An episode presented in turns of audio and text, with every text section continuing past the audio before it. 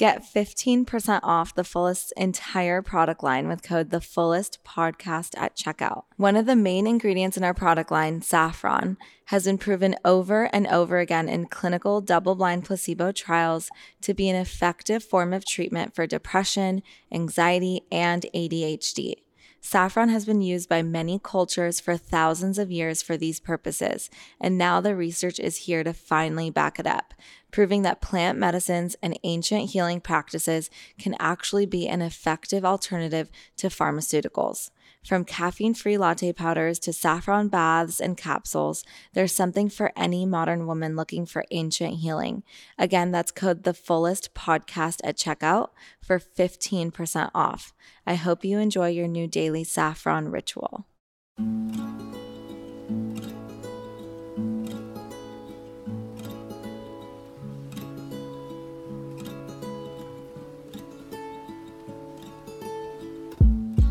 Hi, everyone. Welcome to the Fullest Podcast. I'm your host, Nikki Bostwick, and today's guest is Dr. Natasha Beck, who has a master's in public health. She has a doctorate in clinical psychology, and she's the founder of Dr. Organic Mommy, which is an online resource for parenting and pregnancy and non toxic living. And I'm just so excited to have you on today. Thank you so much for having me here. I'm I just love everything you share and you're so open to uh, like you have this experience in you know studying you know the psychology aspect of parenting and family dynamics and then you know you share so much about what you do with your family which is so wonderful to see and I really resonate with like the Waldorf and RIE philosophy and Montessori. And we share, you know, a lot about that sort of thing on our platform. So our audience is really interested. But I wanted to have you on to kind of just first talk about how you got into this space to begin with. Sure. So, as a child, I was actually diagnosed with ADHD and dyslexia, which is now known as reading disorder, a reading disability. And so I really took a deep dive trying to learn as much as I could. And I was lucky enough to be afforded lots of opportunities.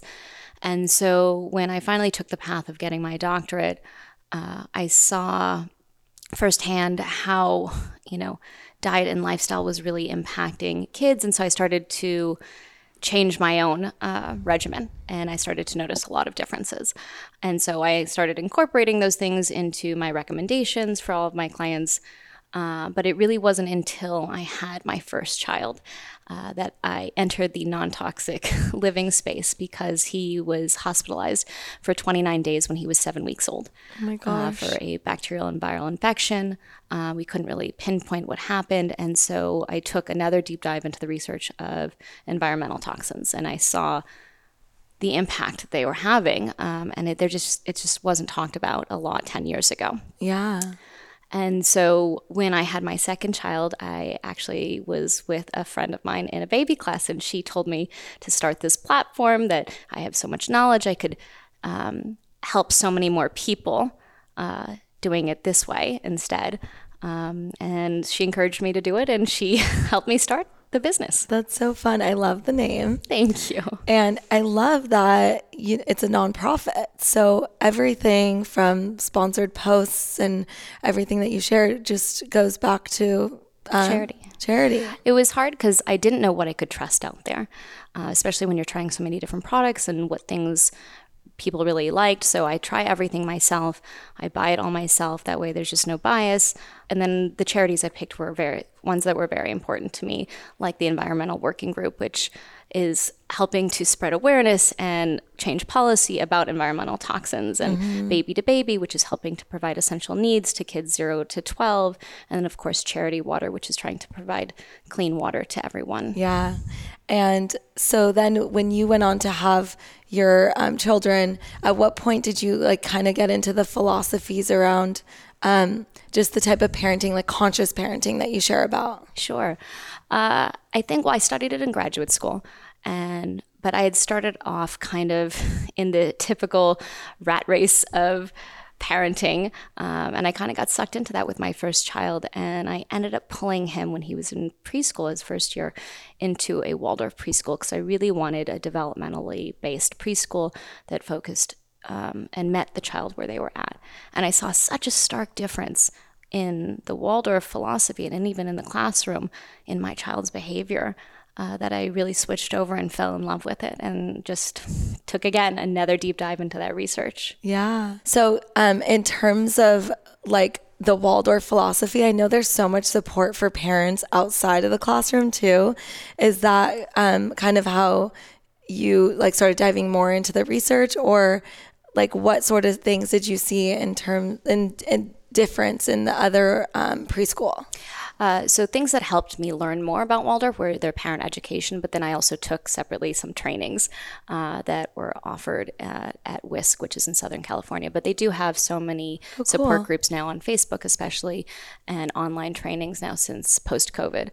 But the differences I noticed with my child uh, when he was in a class that was more Reggio Emilia inspired yeah. uh, versus switching him over, where he he had stopped napping when he was two years old, and I really tried to hold the frame, but he just wouldn't sleep. But on the days that I had pulled him and put him into a Waldorf class, he was napping, mm. and so that was my first, you know, aha moment.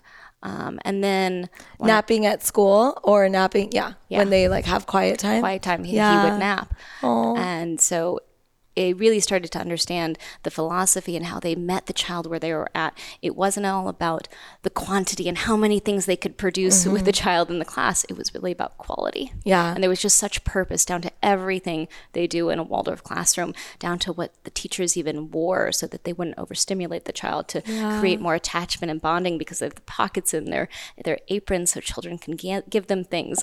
Uh, and then the way they approached the child, it was just so different um, from what I had seen in, in my child's previous school and, and schools that I honestly had tested children at. Mm-hmm. And um, what do you think? Like a lot of times in our society, it's all about, like you were saying, like achieving more and having the kids do more. And we want to put them in programs so quickly. And I even kind of I created during COVID like my own little program for my son when he was two, and I still feel like I have mixed feelings about it because I was like, I'm working. It's good for him to have it. It's my own program right next to me, but still, I felt like maybe it was too soon for him. So I'm curious what your thoughts are on like how when children should really go on to even go into a Waldorf program. Like, what age is optimal? I think what age is optimal is a hard question to answer because it depends on the child and the family and mm-hmm. what is important to them and and their needs and their financial needs and where they're at. Um, but if I had to pick an ideal, you know, somewhere around three, three and a half. Uh, because that's when uh, around that age you start to see the shift of parallel play to play together where they start to interact with one another and that's where socialization starts to occur and become more important um, but you know as far as the Waldorf program goes, um, I think it's so important that they meet the child where they're at. And I know we feel this rush to, yeah. to, to do all those things, but one of the gifts of Waldorf is that they have the gift of time. Mm-hmm. And honestly, we should approach that in our own parenting philosophy. When we start to slow down, it really helps our child when we're constantly going at them and talking right to them. It doesn't really resonate and get to them. You'll mm-hmm. see your child just won't listen. Yeah. It just becomes too much because with a young child under the age of seven, you're you're getting too much in their head. Uh, and with young children, they're all about moving their body, and so you've got to approach it a slightly different way. Yeah, that makes sense. And in terms of like you were talking about previously, it was Reggio, mm-hmm. and that's kind of considered more conscious than most programs, right?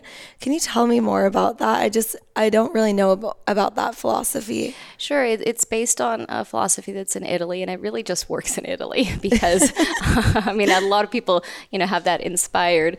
Uh, behind it um, in in the states but it's a really more child led and finding out like what the child's interested in and so if they're interested in butterflies they may then develop that week the curriculum based on learning about a butterfly oh. and so in theory yeah it sounds beautiful but it's hard to actually implement when you don't have the rest the rest of it like yeah. in Italy they have the big beautiful gardens that they have the outdoor space you know the teachers are cooking with the children and so there's a lot more um, behind it there as opposed to the inspiration. Yeah, that makes sense.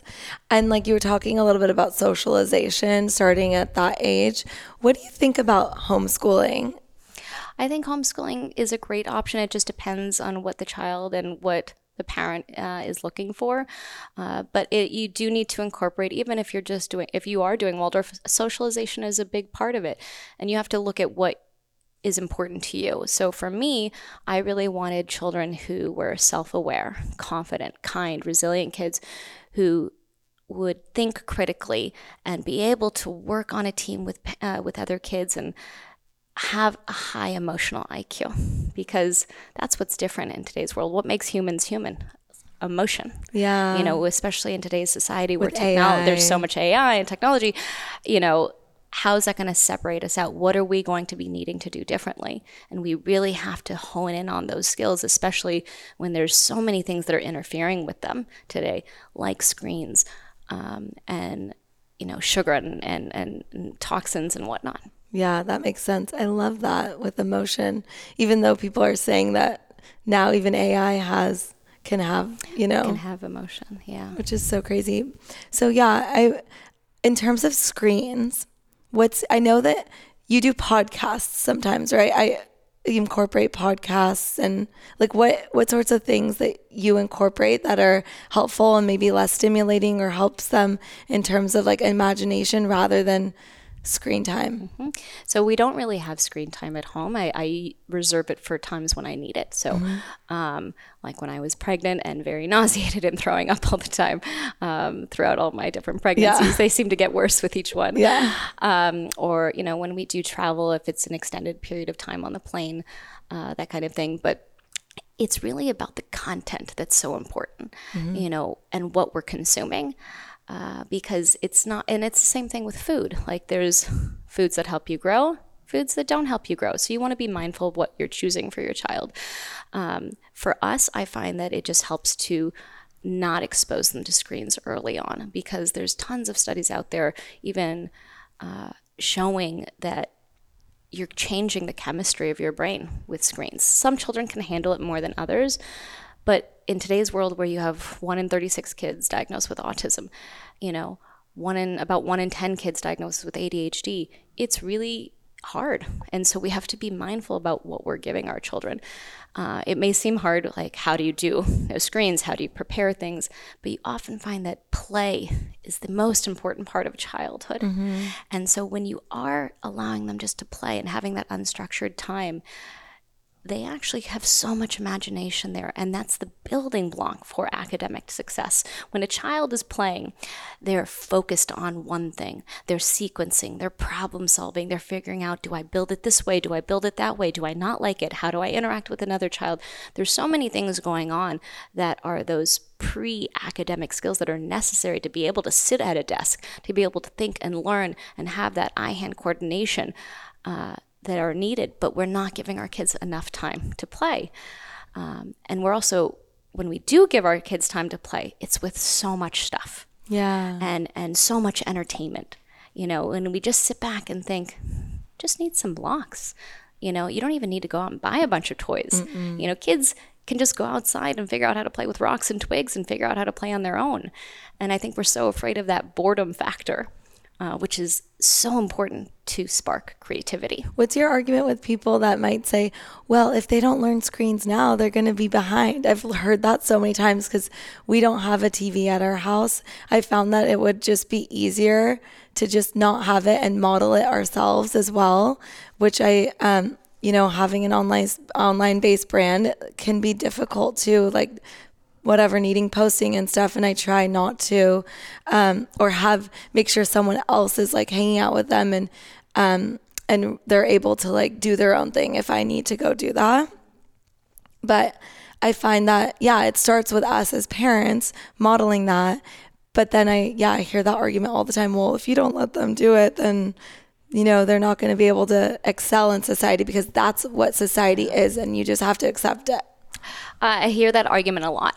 Um, but look at the most brilliant people out there. The head of Google, the head of, of Apple, they didn't have that as a young child. They were able to have that foundation to be able to play, to be able to create, to be able to thrive off of boredom. And so when we deprive our children of that, what's going on there? You know, we're giving our kids screens at such an early age. Kids that are eight and up are getting six to eight hours of screens a day, but they're Oh not getting gosh. outside. And not just for mental health and our own physical health, but what is that doing to our child's learning? Technology is so easy. you know, even our grandparents are figuring out, oh, I know how to do Instagram. Yeah. I can figure it out.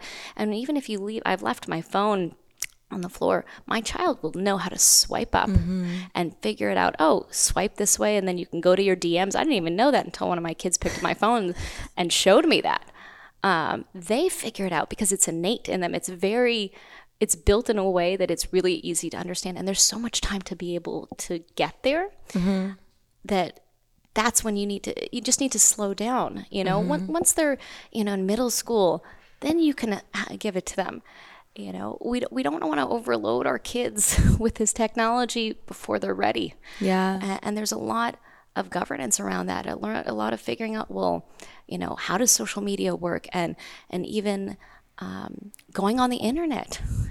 How how do we figure out how to go on the internet? What sites can we trust? What sites can we not trust? And so having that you know technological intelligence and, and respect for that i think is something that needs to be taught and we haven't quite figured that out yet What's how old is your oldest? my oldest just turned nine Oh my gosh. And is your oldest asking to go on the internet and do that or like cuz I I'm I'm trying to figure out like in terms of friends or my sister for example. My sister totally respects where I'm coming from, but she's also like I I like screens, I like TV and her she has a son that's like 3 months um older than my daughter my younger one and she's like when we're around she tries to be you know um tries to watch like the screen time with her son but he's already like on the screen watching stuff and holding a cell phone.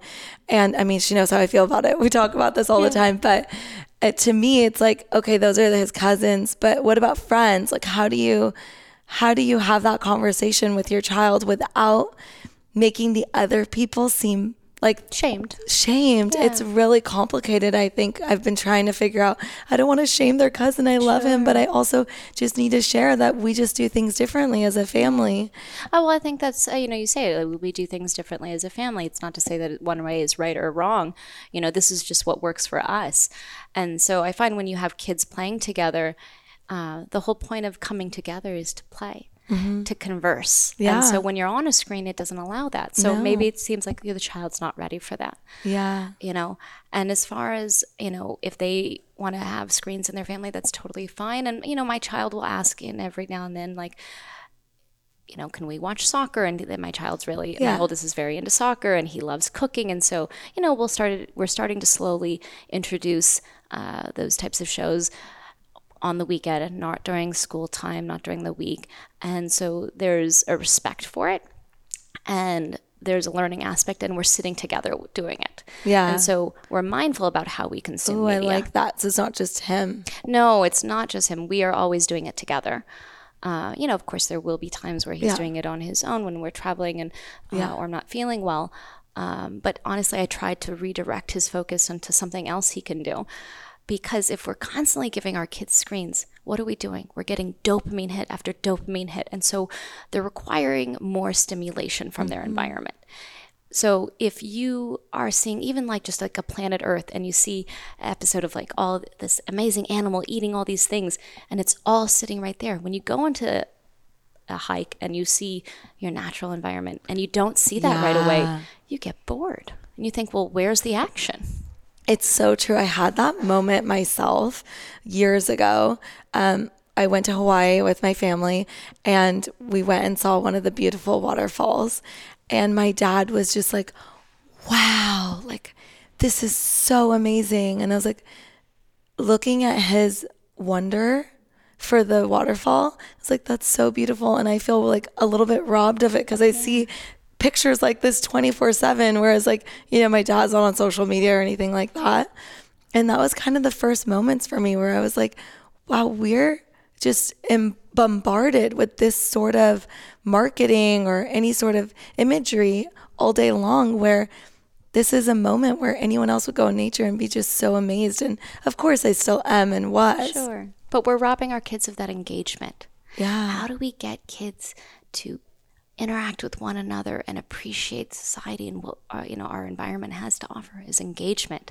And so when we're constantly being stimulated, you know, even with the bright lights or the sounds or the moving camera back and forth and all the different characters, you know, when you sit in real life, it's not as interesting.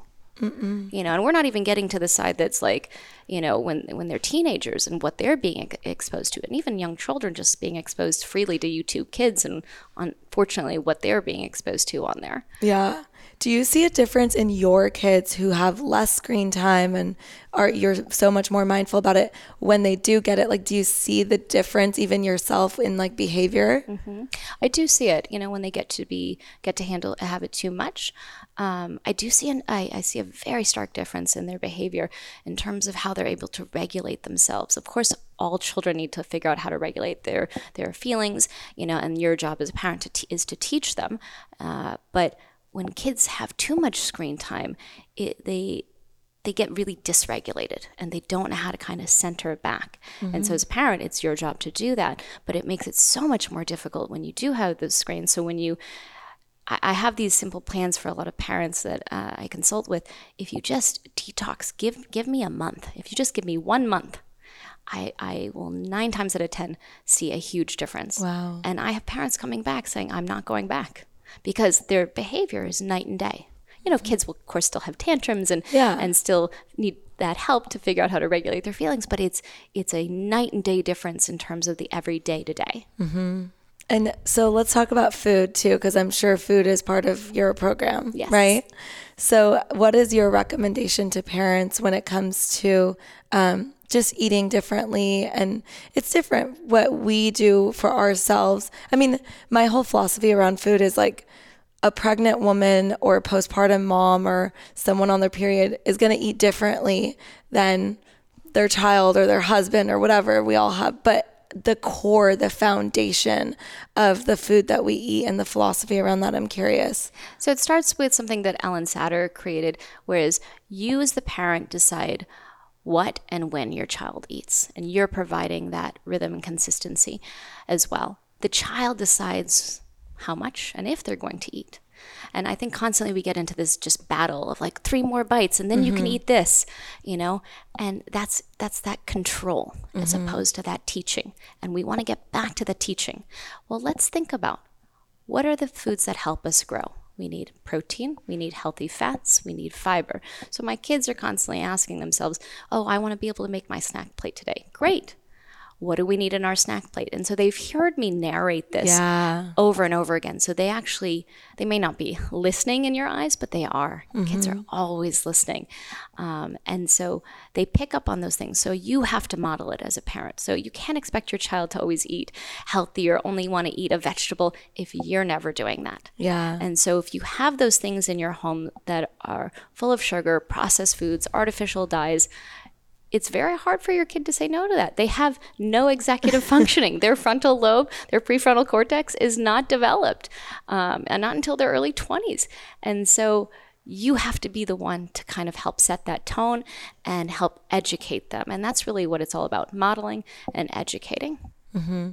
And what do you do um, when it's like holidays or we just had Easter yeah. or Halloween? So it's not about restriction. Mm-hmm. You know, I think we get into this mindset of like, okay, we can't have any sugar. Yeah. You know, um, and uh, or we go too far and we let them eat whatever they want because I don't want them to have an eating disorder. It's it's about trying to be mindful and conscientious about how you present, and so. Of course, you're going to have, you know, sugar during events and whatnot, but being mindful, okay, we're going to scale back about, you know, being understanding that bedtime's going to probably be a little bit rough. And when you do give them sugar, I always say try to stick with organic, um, try to my number one thing is I personally won't do is artificial dyes. Yeah. Um, artificial dyes have very much been shown in studies to be correlated with inattention, you know, oh, having sleeping problems and increased behavioral issues. And so I really refrain from using artificial dyes. And what's interesting is that they're banned in other places. Yeah. Right. And, And- even California is trying to ban red dye finally, Mhm, red which has a huge yes. effect across and the country. what's interesting, it's actually been banned in cosmetics since 1990, but not in our food. And like to know that the cosmetic industry is barely regulated to begin with, that is crazy. Yeah. And so I teach my kids to read labels. And so we look, well, let's look at this together, even if they can't read. Let's Yeah. look and see what these things are. If they don't know what it is, should we be eating it? Hmm. And we look things up together. And that's part of the slowing down and the educating part. So if you slow down with them and say, let's think about do we want to put this in our body? And let's try it. Let's see how our body feels afterwards. Did you not feel so good? Was it harder to go to sleep? So we're teaching our kids to pay attention to what are their bodies are feeling. And so when you make that connection, it makes it easier down the road when they are influenced by peers and they are making decisions on their own because you set up that foundation. Yeah. And it's not too late ever. If you feel like, oh, my kid's are already eating sugar and artificial Yeah. dyes, it's never too late. It takes anywhere to- between two to six weeks to break a habit with Wow. kids. Uh, so just give yourself time, be consistent, um, and know that you can make it over that hurdle, but it requires a lot of follow through on your part. And I love just inviting them in on the conversation and the thought process because, like you said, you're teaching them to then go on and have just the ability to make those decisions on their own when the time comes.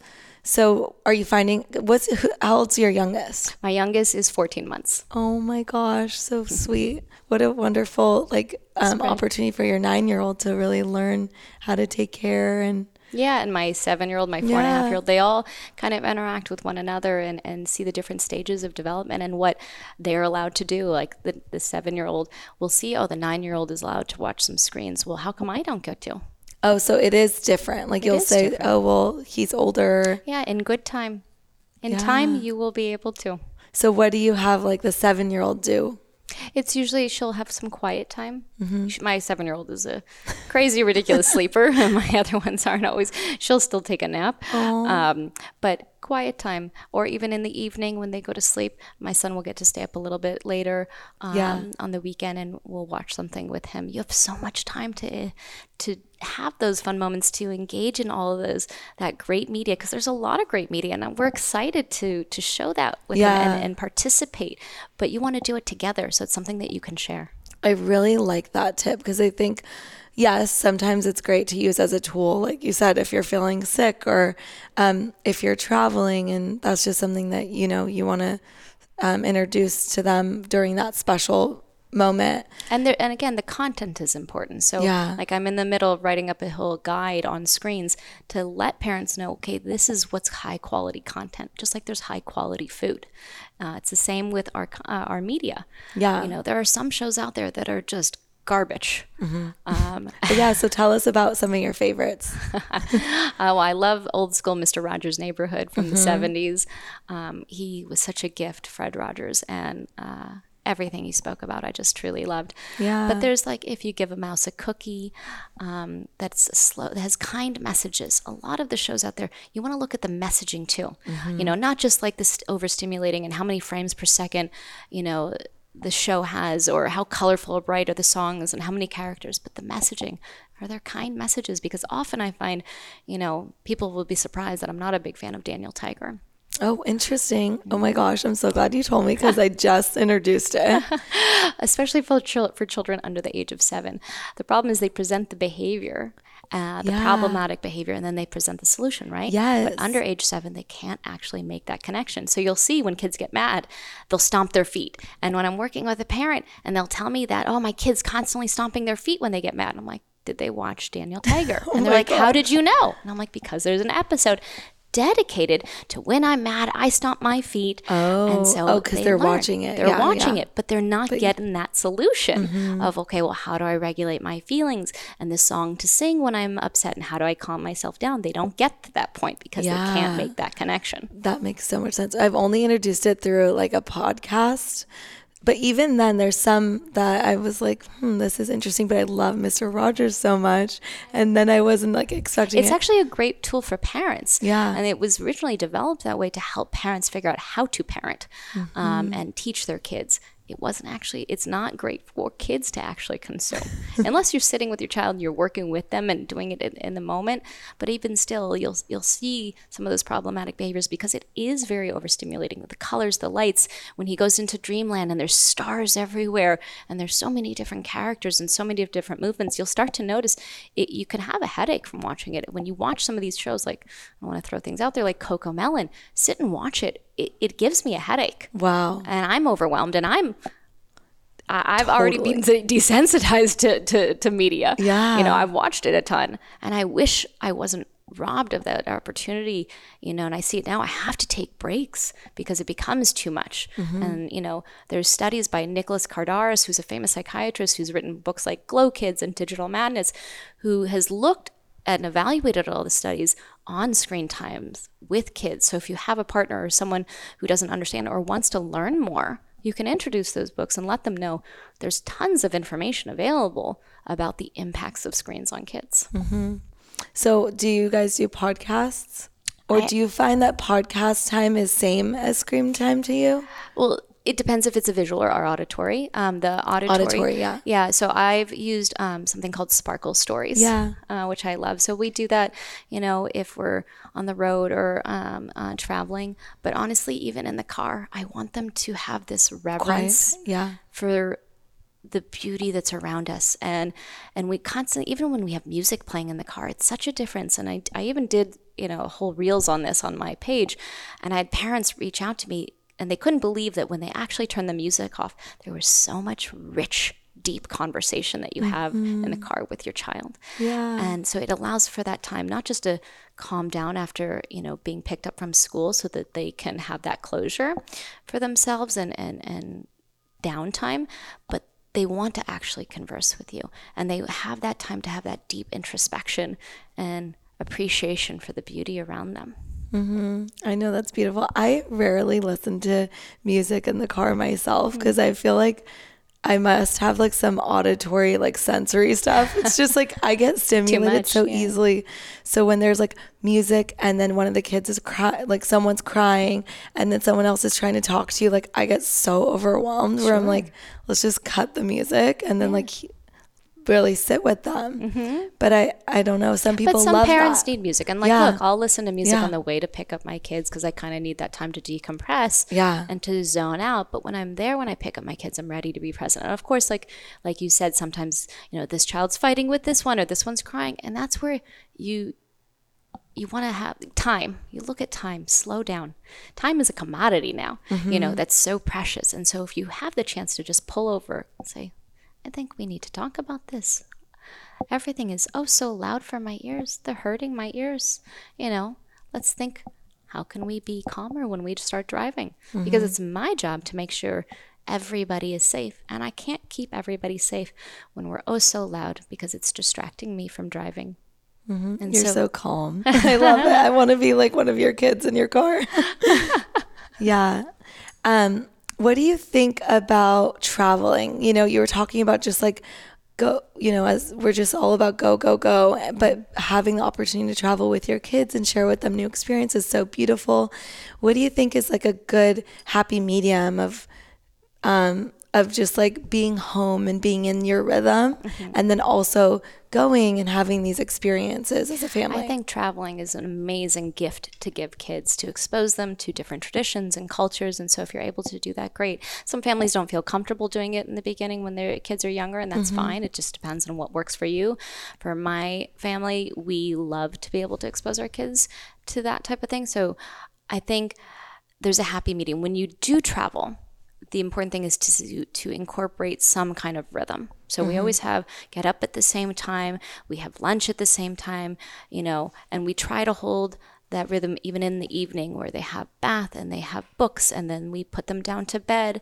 And so things can be thrown off for a few days here and there, and that's fine, but overall, you want to make sure you're consistent in that rhythm and having those stability points helps a child feel safe. Yeah. Even with us, you know, if you have your morning routine where you have your saffron tea mm-hmm. or your matcha uh, in the morning, if you don't have it one morning, it does throw you off for a little bit. And if you don't have it for several days, it can throw you off. Yeah. And so imagine what it's like for a child when their rhythm is thrown off. Mm-hmm. And rhythm is so important for kids, especially from zero to seven, but even beyond that, to feel safe. Yeah. And with that, like, would you say that weekend trips are like more di- more dysregulating than like maybe a week long thing where you kind of get in a rhythm while you're gone? I think both are, are fine. It just depends what works best for you and your family. You know, when you do have those weekend trips that are short, it's harder to get back on track, to get back into the groove for school. And so you have to recognize that your child will be more dysregulated and it's not on them, it's on you. Yeah. You know, so yeah, of course we do that. But then my kids are having a harder time readjusting to school, getting up in the morning and doing, you know, getting through the routine, and you have to ask them a hundred times to get dressed. You don't want to do that. You want to slow down and think, all right, I know what are my expectations. I'm going to have really low expectations the next morning from a trip because it's going to be really hard on them to to get back into that groove. So I'm going to give them time. I'm going to wake them up a little bit earlier, have a calm breakfast where things are already set and try and just get back into that rhythm and give them a little bit more empathy and a little bit more grace and kindness. So beautiful. So, what are your, um, you know, what are you excited about now? Like, are you done with four? or are you going for more? I say I leave it up to, you know, God and whoever. Uh, you know, we're very happy with four, but, you know, Oh, that I know. I who knows what the stars hold. When you plan for, or did you plan for a certain number ever? Um, well, I always wanted six. My husband wanted two, so we kind of met in the oh middle of four. Gosh, you uh, wanted six, though. Oh, I I would keep having kids forever. That's amazing, and like the chaos doesn't. I describe my life as organized chaos. I love that. Um, but it's fun, you know, and I love seeing how the kids interact with each other, and you know all the different stages of development I, it's so fascinating to me. If you just sit back and watch and take the time to observe you know the days are long and the years are short. Um, and so if you keep that in mind you, you tend to appreciate more than of what you have in the moment. And you have two uh, dogs or? We also have two dogs. Two dogs yeah. and how have you found that having animals um, supports the mm. kids well, um, a lot of ways, you know, especially if you just have one child, I find that having a dog is like a companion. Well, the dog wants to play with your toys. The dog has no idea what's different with their toys versus a child's toys. So it provides that companionship and that ability to interact with one another. Well, it's my turn right now with my toy. When I'm done with my turn, then you can have a turn, mm-hmm. um, kind of thing. And then also, it's, you know, been shown to be beneficial even for allergies um, when kids are around dogs in the beginning of, um, of early life. And so so there's an that added um, health component. component. Yeah. And then in terms of, you share a lot about pregnancy as well. Mm-hmm. Um, you know, I know we talked a lot about parenting, but like, what are your top like pregnancy um, things to for moms to be aware of? Because I found a lot of times like it can be so overwhelming, yeah. and there's just so much information, and some sometimes it's overwhelming like some women don't even want to dive in and then they find themselves you know not prepared mm-hmm. for what's to come which is a lot. Yeah. So yeah what are some tips? Less is more and remember that social toxins can be worse than chemical ones. So if you're constantly worried about, oh, I, I can't have to use this and I have to use this, you know, because I don't want to expose my child to toxins, the worry that you have can raise your cortisol levels. And so that can actually be worse for your body, the stress, than the chemical toxins that you're thinking about trying to reduce in your environment. So I always ta- say take one step at a time, you know, make one swap at a time. Don't just go throwing everything out, mm-hmm. you know. Um, when you're done with your beauty product or a cleaning product, make a better swap. Yeah. So that's one thing. And then when it comes to preparing for children and for a baby, um, less is more because I think we we, we overconsume. Yeah. You know, babies don't need much. They just need love. You know, they need diapers some swaddles maybe, you know, some sleep gowns and a place to sleep. Do you co- did you ever co-sleep or did you um, have them in their own room? Um, so I didn't co-sleep. I didn't have the baby in the bed with me, but I had them in a bassinet next to next me. And so that's how what worked best for my husband and I. I, I was always worried about my husband rolling over on the baby, so I was not going to take that chance. Yeah. And in terms of like getting enough sleep, you found that it was um, nice. Like you'd get up, were you the one that would get up and mm-hmm. change and nurse and do all that? Uh, I did have a night nurse with um, my children, with some of my children. And so I did get up to nurse because I breastfed all of my children for over a year and my 14 month old, I'm still going strong. Mm. Um, but uh, I was always the one to get up and be with the baby. And for me, I think it was such a great bonding moment. Yes, you feel like, yeah, you have that lack of sleep. So you, I'm personally have always been really good about Not being able sleep. to nap when the baby naps. Yeah. Uh, and so that's a skill that I, I've had since I was a child. Um, and you know, sometimes I will take contact naps. You know, if my husband's not in the bed with me during the day, then that's fine. I, I can sleep with the baby. Yeah. Um, and so that helps with my your milk supply. And having those contact naps um, is such a great thing to be able to do if you you can do those things. I with my first, I did it all the time because I loved it. But then with my second, I I wonder if you had this because now you have four children. Um, did you ever feel like sad or you were like mourning the loss of like your time with your children because now you had someone else to take care of and mm. did you feel bad taking those contact naps basically mm. um, i think when you have older children, it, they, they, develop a resilience and they see the attachment that you have with the baby, but they also get a different attachment that they get to have with the baby and with other adults mm-hmm. in the world. And so I think that's yeah. so important to create healthy attachments with various people and not, not just, just you. you. Yeah, that's so good. And also their relationship with their dad, too. Mm-hmm. Um, you know, if you're lucky enough to have a partner that you're parenting with, I've definitely seen a transformation because it was like sure. all me. And then I was like, oh, you get to go do that with him. That's so fun. But I get to stay at home with the baby. And, mm-hmm. and so I think it's just being mindful of like having various interactions and seeing the, what they're gaining, you know, and just having that change in your your mindset and your perspective um, of what your child is gaining in in those other relationships that they have, mm-hmm. not just with another parent or or and a family member or a friend uh, or a caretaker, but also with the with their sibling. Yeah. So beautiful.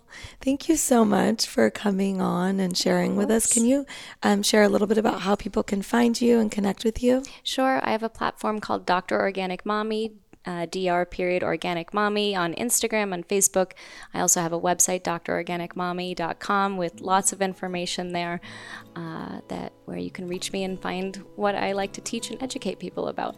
Thank you. Thank you.